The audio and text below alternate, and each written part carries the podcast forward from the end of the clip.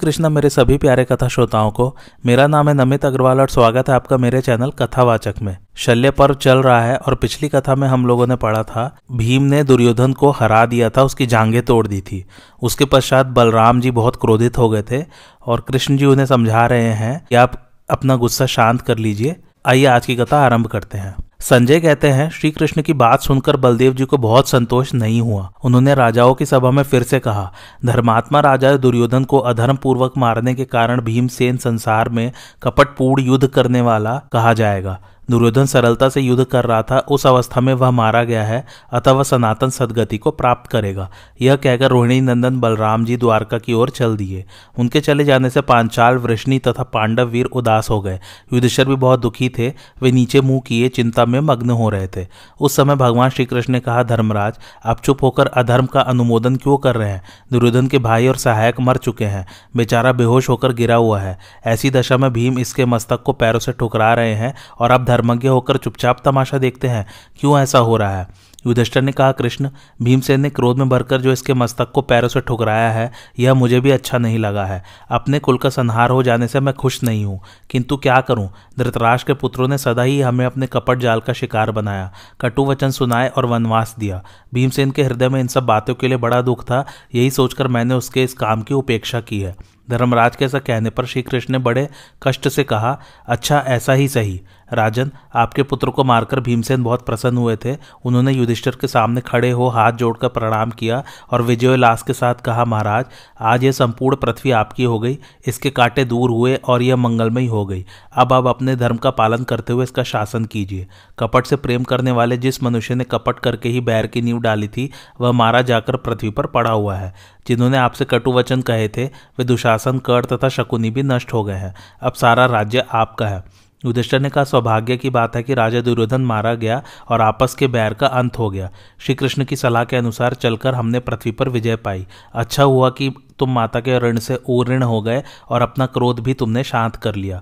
शत्रु मरा और तुम्हारी विजयी हुई, यह कितने आनंद की बात है। धृतराष्ट्र ने पूछा, संजय दुर्योधन को भीमसेन के द्वारा मारा गया देख पांडवों और संजयों ने क्या किया? संजय ने कहा, महाराज आपके पुत्र के मारे जाने पर श्री कृष्ण सहित पांडवों, पांचालों तथा संजयों को बड़ी प्रसन्नता हुई। वे अपने दुपट्टे उछाल उछाल कर सिहनाद करने लगे। किसी ने धनुष टंकारा तो कोई शंख बजाने लगा, किसी ने ढिंडोरा पीटना शुरू किया, बहुतेरे तो हंसने और खेलने लगे। कुछ लोग भीमसेन से बारंबार यूं कहने लगे, दुर्योधन ने गदा युद्ध में बड़ा परिश्रम किया था, उसको मारकर आपने बहुत बड़ा पराक्रम कर दिखाया। भीम आपने शत्रुओं को परास्त करके दुर्योधन का वध करने के कारण इस पृथ्वी पर अपना महान यश फैलाया है, यह बड़े सौभाग्य की बात है। इस प्रकार जहां तहां कुछ आदमी इकट्ठे होकर भीमसेन की प्रशंसा कर रहे थे। उस समय भगवान श्री कृष्ण ने कहा, राजाओं मरे हुए शत्रुओं को अपनी कठोर बातों से फिर मारना उचित नहीं है। यह पापी तो उसी समय मर चुका था जब लज्जा को तिलांजलि दे लोभ में फंसा और पापियों की सहायता लेकर हित चाहने वाले सुहृदों की आज्ञा का उल्लंघन करने लगा। विदुर, द्रोणाचार्य, कृपाचार्य, भीष्म और संजय ने अनेकों बार अनुरोध किया तो भी इसने पांडवों को उनकी पैतृक संपत्ति नहीं दी। अब तो यह न मित्र कहने योग्य है न शत्रु, यह महानीच है, काट के समान जड़ है, इसे वचन रूपी बाड़ों से बेधने में कोई लाभ नहीं है। सब लोग रथों पर बैठो, अब छावनी में चले। श्री कृष्ण की बात सुनकर सब नरेश अपने अपने शंख बजाते हुए शिविर की ओर चल दिए। आगे आगे पांडव थे, उनके पीछे सात्यकी, धृष्टद्युम्न, शिखंडी, द्रौपदी के पुत्र तथा दूसरे धनुर्धर योद्धा चल रहे थे। सब लोग पहले दुर्योधन की छावनी में गए, जो राजा के न होने से श्रीहीन दिखाई दे रही थी। वहां कुछ बूढ़े मंत्री और हिजड़े बैठे हुए थे, बाकी लोग रानियों के साथ राजधानी चले गए थे। पांडव भी दुर्योधन की छावनी में जाकर अपने अपने रथों से उतर गए। अंत में श्री कृष्ण ने अर्जुन से कहा, तुम स्वयं उतरकर अपने अक्षय, तर्कस और धनुष को भी रथ से उतार लो, इसके बाद मैं उतरूंगा, ऐसा करने में ही तुम्हारी भलाई है। अर्जुन ने वैसा ही किया। फिर भगवान ने घोड़ों की बागडोर छोड़ दी और स्वयं भी रथ से उतर पड़े। समस्त प्राणियों के ईश्वर श्री कृष्ण के उतरते ही उस रथ पर बैठा हुआ दिव्य कपि अंतर्धान हो गया। फिर वह विशाल रथ, जो द्रोणाचार्य और कर्ण के दिव्यास्त्रों से दग्धसा ही हो चुका था, बिना आग लगाए ही प्रज्वलित हो उठा। उसके सारे उपकरण, जुआ, धुरी, लगाम और घोड़े सब जलकर खाक हो गए। वह राख की ढेरी होकर धरती पर बिखर गया। यह देख पांडवों को बड़ा आश्चर्य हुआ। अर्जुन ने हाथ जोड़कर भगवान के चरणों में प्रणाम करके पूछा, गोविंद यह क्या आश्चर्यजनक घटना हो गई?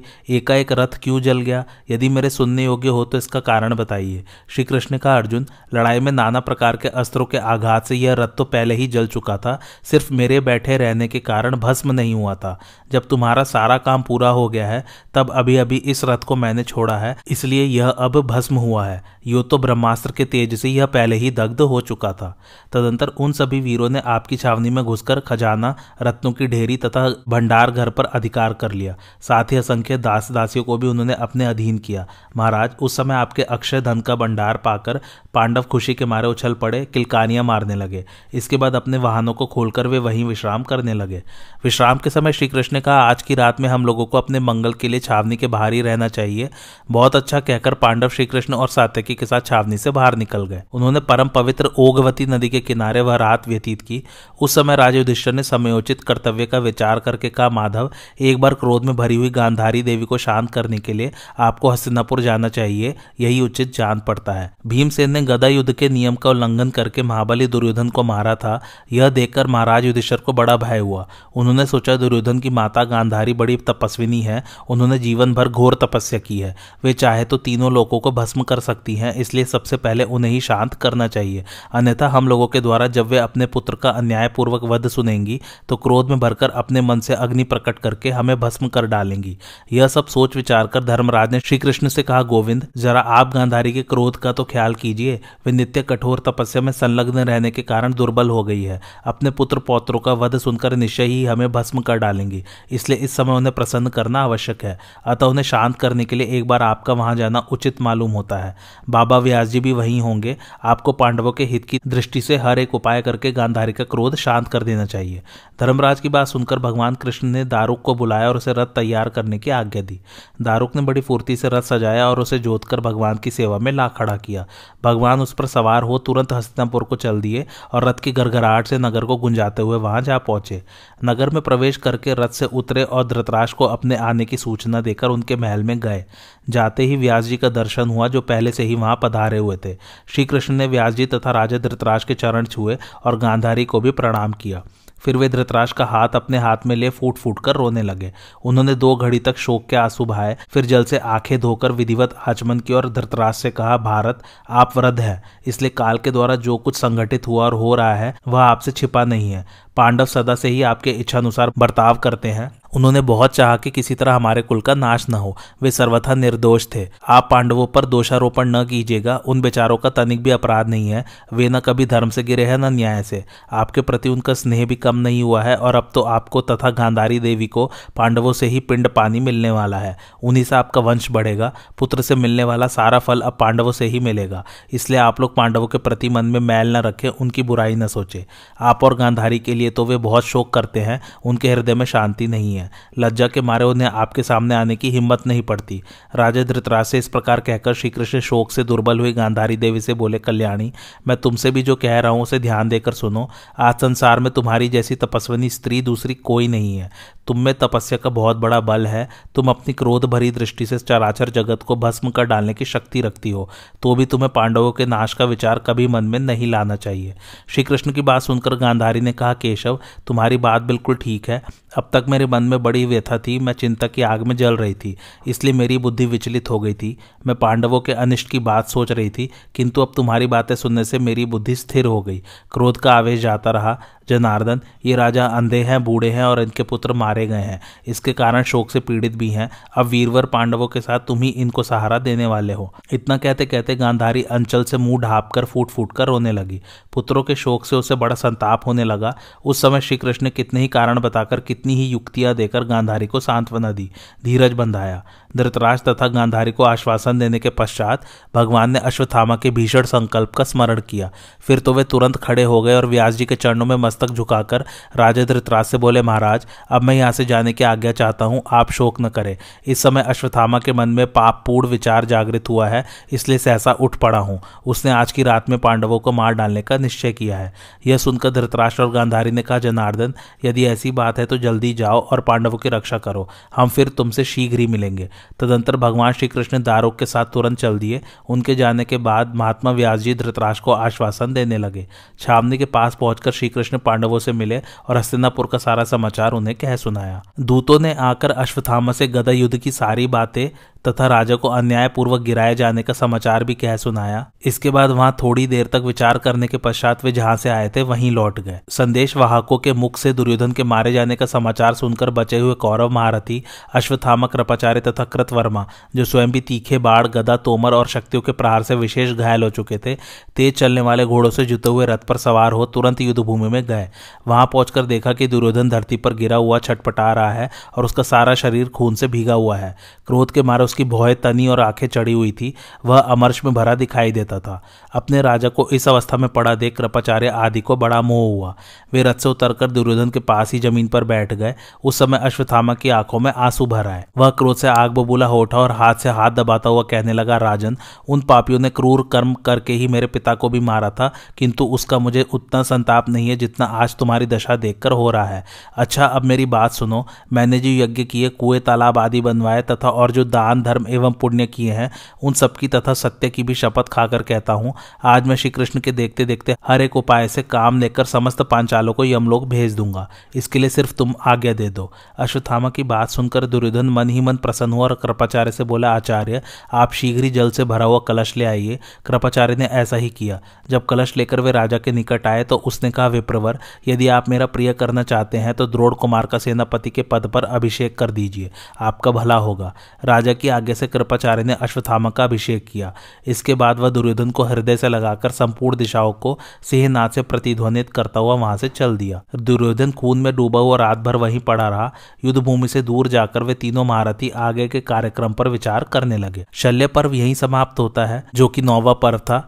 अब 10वां पर्व आरंभ होता है, जिसका नाम है सौप्तिक पर्व। राजा धृतराष्ट्र ने कहा, संजय, यह तो बताओ कि इस प्रकार बेटा दुर्योधन के अधर्म पूर्वक मारे जाने पर कृतवर्मा, कृपाचार्य और अश्वत्थामा ने क्या किया? संजय ने कहा, राजन, आपके पक्ष के ये तीनों वीर थोड़ी ही दूर गए थे कि इन्होंने तरह तरह के वृक्ष और लताओं से भरा हुआ एक भयंकर वन देखा। वहां थोड़ी देर विश्राम करके उन्होंने घोड़ों को पानी पिलाया और थकावट दूर हो जाने पर उस सघन वन में प्रवेश किया। वहां चारों ओर दृष्टि डालने पर उन्हें एक विशाल वटवृक्ष दिखाई दिया, जिसकी हजारों शाखाएं सब ओर फैली हुई थी।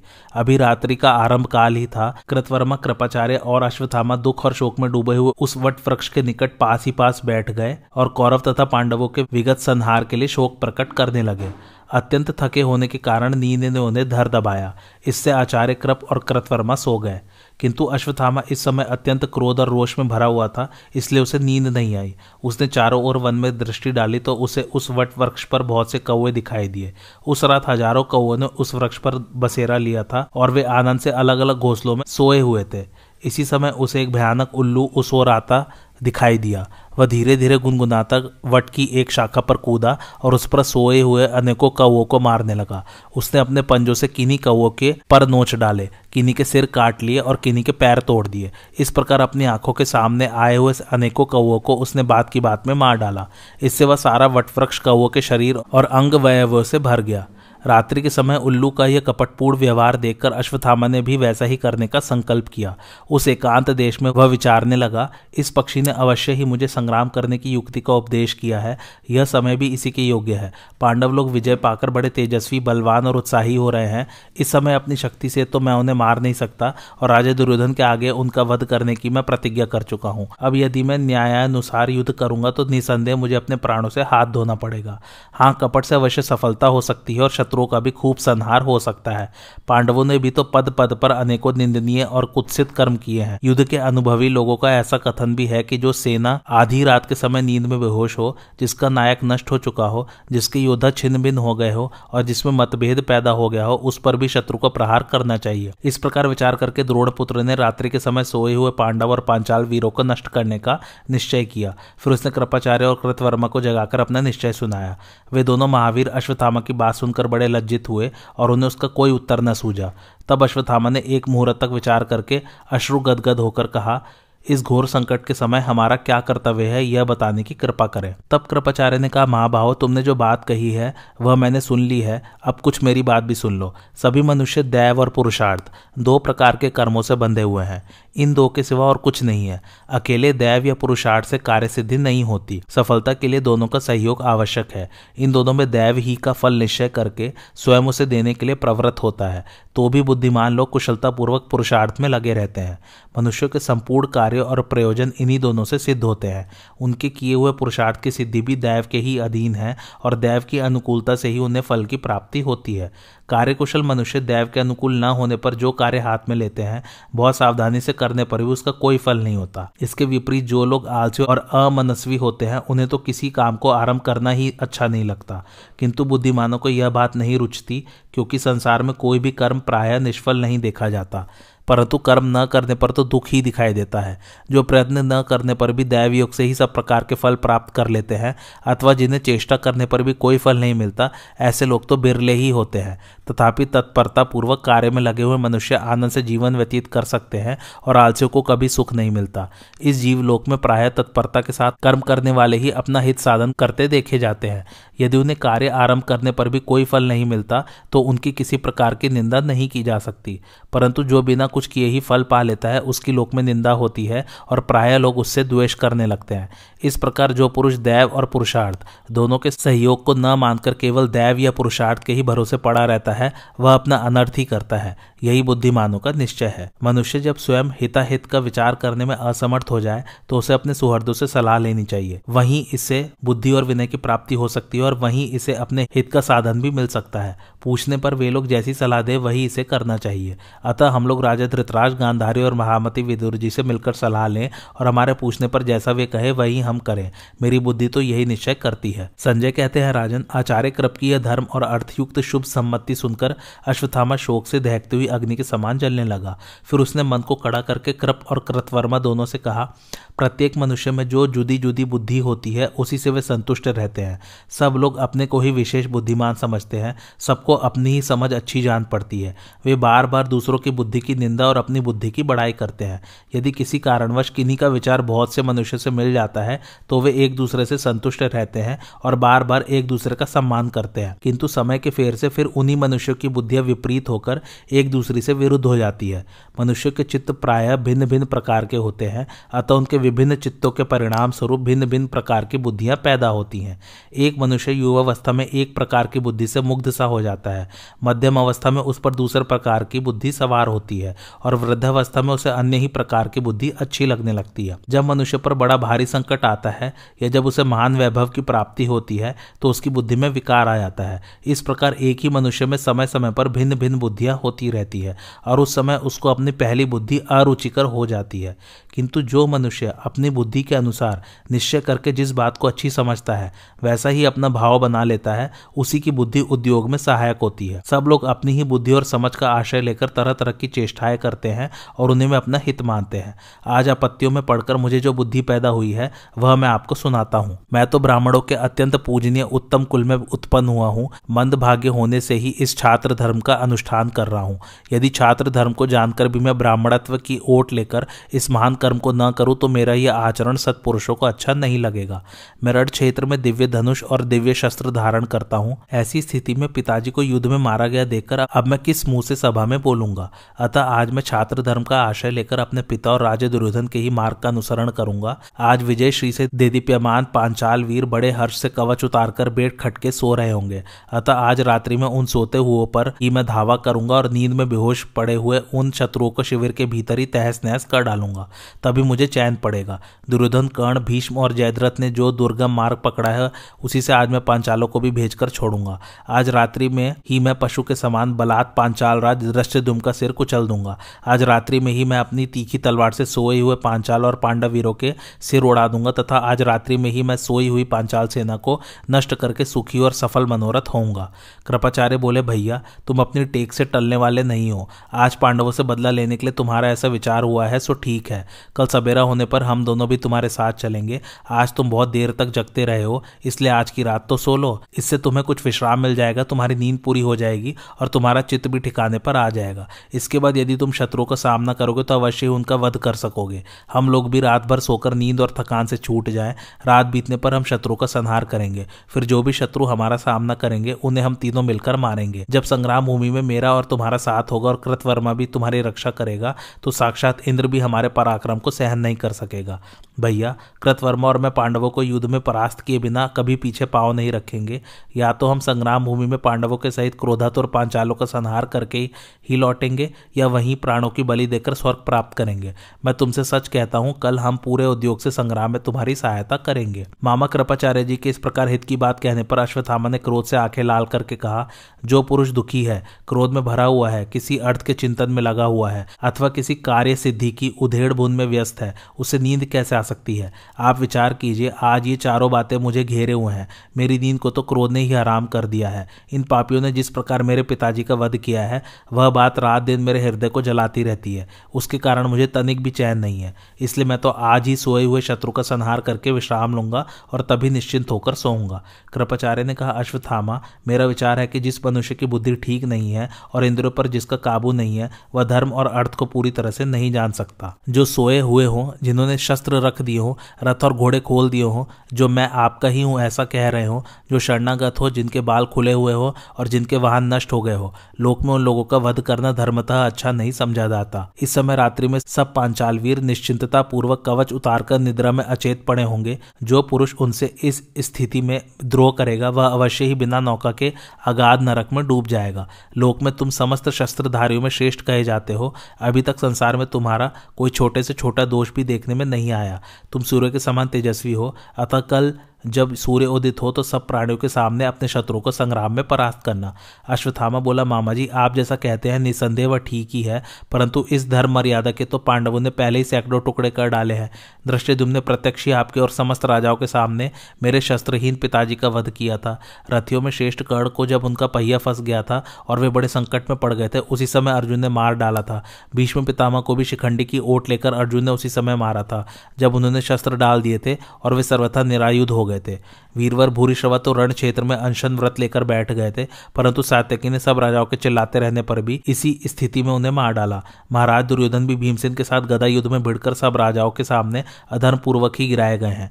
इसलिए भले ही मुझे कीट पतंगों की योनि में जाना पड़े, मैं भी अपने पिताजी का वध करने वाले इन पांचालों को रात में सोते हुए ही मार डालूंगा। मैंने जो काम करने का विचार किया है, इसके लिए मुझे बड़ी उतावली हो रही है।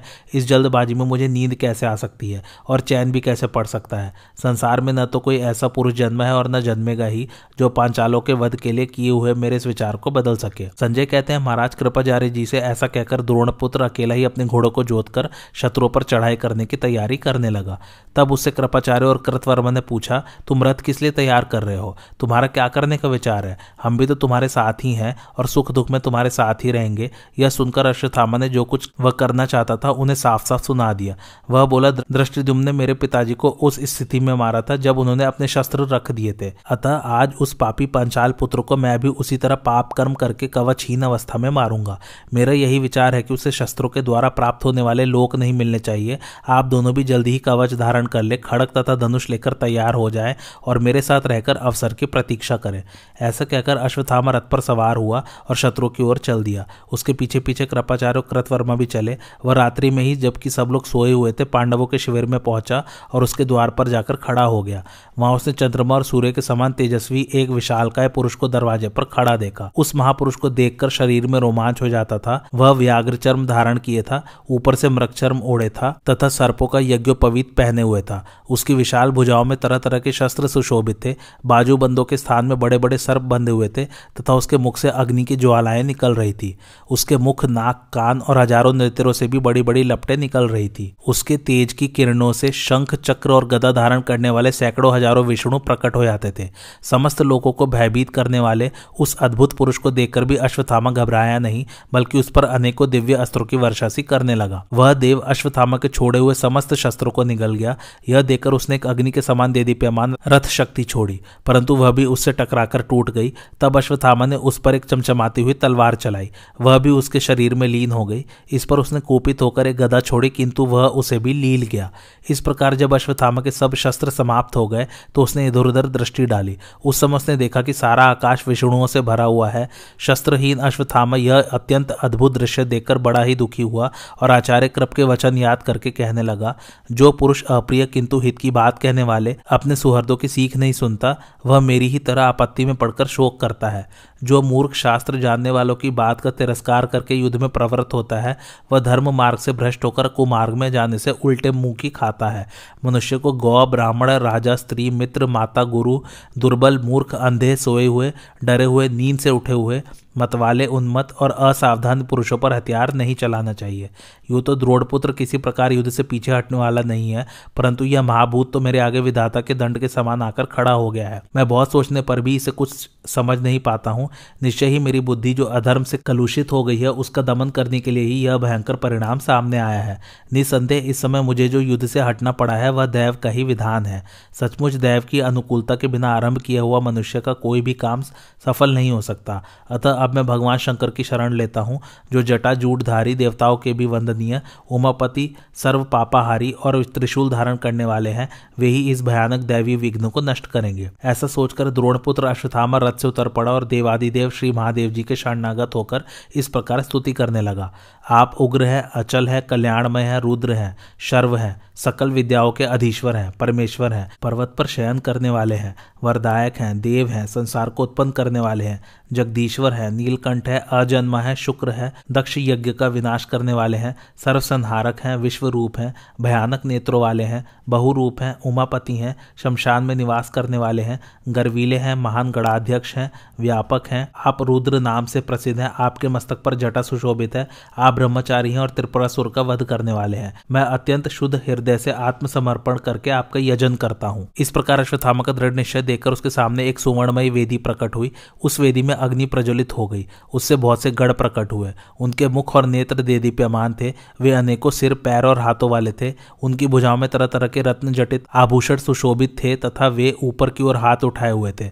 उनके शरीर द्वीप और पर्वतों के समान विशाल थे। वे सूर्य, चंद्रमा, ग्रह और नक्षत्रों के सहित संपूर्ण द्युलोक को धराशायी करने की शक्ति रखते थे तथा उनमें जरायुज, अंडज, स्वेदज और उद्भिज चारों प्रकार के प्राणियों का संहार करने की शक्ति थी। उन्हें किसी प्रकार का भय नहीं था। वे इच्छानुसार आचरण करने वाले थे तथा तीनों लोकों के ईश्वरों के भी ईश्वर थे। वे सर्वदा आनंदमग्न रहते थे, वाणी के अधीश्वर थे, मत्सरहीन थे तथा ऐश्वर्य पाकर भी उन्हें अभिमान नहीं था। उनके अद्भुत कर्मों से सर्वदा भगवान शंकर भी चकित रहते थे तथा वे मन, वाणी और कर्मों द्वारा सर्वदा उन्हीं की आराधना करते थे। इससे भगवान शंकर भी सर्वदा अपने औरस पुत्रों के समान उनकी रक्षा करते थे। ये सब भूत बड़े ही भयंकर थे।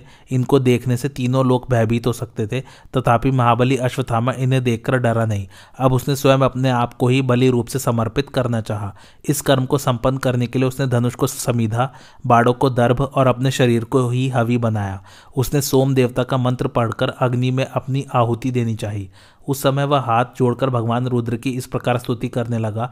विश्वात्मन, इस आपत्ति के समय आपके प्रति अत्यंत भक्ति भाव से मैं समाहित होकर यह भेंट समर्पण करता हूँ। आप इसे स्वीकार कीजिए। समस्त भूत आप में स्थित है, आप संपूर्ण भूतों में स्थित है तथा आप ही में मुख्य मुख्य गुणों की एकता होती है। विभो, आप समस्त भूतों के आश्रय हैं। यदि इन शत्रुओं का पराभव मेरे द्वारा नहीं हो सकता तो आप हविष्य रूप से अर्पण किए हुए इस शरीर को स्वीकार कीजिए। द्रोणपुत्र अश्वत्थामा ऐसा कह उस अग्नि से देदीप्यमान वेदी पर चढ़ गया और अपने प्राणों का मोह छोड़कर आग के बीच में आसन लगाकर बैठ गया। उसे हवी रूप से ऊर्ध्व बाहु होकर निचेष्ट बैठे देखकर भगवान शंकर ने हंसकर कहा, श्री कृष्ण ने सत्य, शौच, सरलता, त्याग, तपस्या, नियम, क्षमा, भक्ति, धैर्य, बुद्धि और वाणी के द्वारा मेरी यथोचित आराधना की है, इसलिए उनसे बढ़कर मुझे कोई भी प्रिय नहीं है। पांचालों की रक्षा करके भी मैंने उन्हीं का सम्मान किया है, किंतु कालवश अब ये निस्तेज हो गए हैं। अब इनका जीवन शेष नहीं है। ऐसा कहकर भगवान शंकर ने अश्वत्थामा को एक तेज तलवार दी और अपने आप को उसी के शरीर में लीन कर दिया। इस प्रकार उनसे आविष्ट होकर अश्वत्थामा अत्यंत तेजस्वी हो गया। संजय कहते हैं, राजन, अब द्रोणपुत्र अश्वत्थामा ने शिविर में प्रवेश किया तथा कृपाचार्य और कृतवर्मा दरवाजे पर खड़े हो गए। उन्हें अपना साथ देने के लिए देखकर अश्वत्थामा को बड़ी प्रसन्नता हुई और उसने उनसे धीरे से कहा, आप दोनों यदि तैयार हो जाएं तो सभी शत्रुओं का संहार कर सकते हैं। फिर निद्रा में पड़े हुए उन बच्चे कुचे योद्धाओं की तो बात ही क्या है। मैं शिविर के भीतर जाऊंगा और काल के समान मारकाट मचा दूंगा। आप लोग ऐसा करें जिससे कोई भी आपके हाथों से जीवित बचकर न जा सके। ऐसा कहकर द्रोणपुत्र पांडवों के उस विशाल शिविर में द्वार से न जाकर बीच ही से घुस गया। उसे अपने लक्ष्य धृष्टद्युम्न के तंबू का पता था, इसलिए वह चुपचाप वहीं पहुंच गया। वहां उसने देखा कि सब योद्धा युद्ध में थक जाने के कारण अचेत होकर सोए पड़े हैं। उनके पास ही एक रेशमी शैया पर उसे धृष्टद्युम्न सोता दिखाई दिया। तब अश्वत्थामा ने उसे पैर से ठुकराकर जगाया। पैर लगते ही रणोन्मत्त धृष्टद्युम्न जग पड़ा और महारथी अश्वत्थामा को आया देख जो ही वह पलंग से उठने लगा कि उस वीर ने उसके बाल पकड़कर पृथ्वी पर पटक दिया। इस समय धृष्टद्युम्न भय और निद्रा से दबा हुआ था, साथ ही अश्वत्थामा ने उसे जोर की पटक भी लगाई थी, इसलिए वह निरुपाय हो गया। अश्वत्थामा ने उसकी छाती और गले पर दोनों घुटने टेक दिए। धृष्टद्युम्न बहुतेरा चिल्लाया और छटपटाया, किंतु अश्वत्थामा उसे पशु की तरह पीटता रहा। अंत में उसने अश्वत्थामा को नखों से बकोटते हुए लड़खड़ाती जबान में कहा, आचार्य पुत्र, व्यर्थ देरी मत करो, मुझे हथियार से मार डालो। उसने इतना कहा ही था कि अश्वत्थामा ने उसे जोर से दबाया और उसकी अस्पष्ट वाणी सुनकर कहा, रे कुलकलंक, अपने आचार्य की हत्या करने वालों को पुण्यलोक नहीं मिल सकते, इसलिए तुझे शस्त्र से मारना उचित नहीं है। ऐसा कहकर उसने कोपित होकर अपने पैरों की चोटों से धृष्टद्युम्न के मर्म स्थानों पर प्रहार किया। इस समय धृष्टद्युम्न की चिल्लाहट से घर की स्त्रियां और रखवाले भी जग पड़े। उन्होंने एक अलौकिक पराक्रम वाले पुरुष को धृष्टद्युम्न पर प्रहार करते देखकर उसे कोई भूत समझा, इसलिए भय के कारण उनमें से कोई भी बोल ना सका। अश्वत्थामा ने धृष्टद्युम्न को इसी प्रकार पशु की तरह पीट पीट कर मार डाला। इसके बाद वह उस तंबू से बाहर आया और रथ पर चढ़कर सारी छावनी में चक्कर लगाने लगा। पांचाल राज धृष्टद्युम्न को मरा देखकर उसकी रानी और रखवाले शोकाकुल होकर विलाप करने लगे। उनके कोलाहल से आसपास के छत्रे वीर चौंक कर कहने लगे, क्या हुआ क्या हुआ? तब स्त्रियों ने बड़ी दीनवाणी से कहा, अरे जल्दी दौड़ो, हमारी तो समझ में नहीं आता यह कोई राक्षस है या मनुष्य है। देखो, इसने पांचाल राज को मार डाला है और अब रथ पर चढ़कर इधर उधर घूम रहा है। यह सुनकर उन योद्धाओं ने एक साथ अश्वत्थामा को घेर लिया, किंतु पास आते ही अश्वत्थामा ने उन्हें रुद्रास्त्र से मार डाला। इसके बाद उसने बराबर के तंबू में उत्तमौजा को पलंग पर सोते देखा। उसके भी कंठ और छाती को उसने पैरों से दबा लिया। उत्तमौजा चिल्लाने लगा, किंतु अश्वत्थामा ने उसे भी पशु की तरह पीट पीट कर मार डाला। युधामन्यु ने समझा कि उत्तमौजा को किसी राक्षस ने मारा है, इसलिए वह गदा लेकर दौड़ा और उससे अश्वत्थामा की छाती पर चोट की। अश्वत्थामा ने लपककर उसे पकड़ लिया और फिर पृथ्वी पर पटक दिया। युधामन्यु ने छूटने के लिए बहुतेरे हाथ पैर पटके, किंतु अश्वत्थामा ने उसे भी पशु की तरह मार डाला। आज की कथा यहीं समाप्त होती है। कैसी लगी आप लोगों को मेरी कथा, मुझे कमेंट करके जरूर बताइए और मेरे चैनल कथावाचक को लाइक, शेयर और सब्सक्राइब जरूर कीजिए। Thanks for watching. धन्यवाद।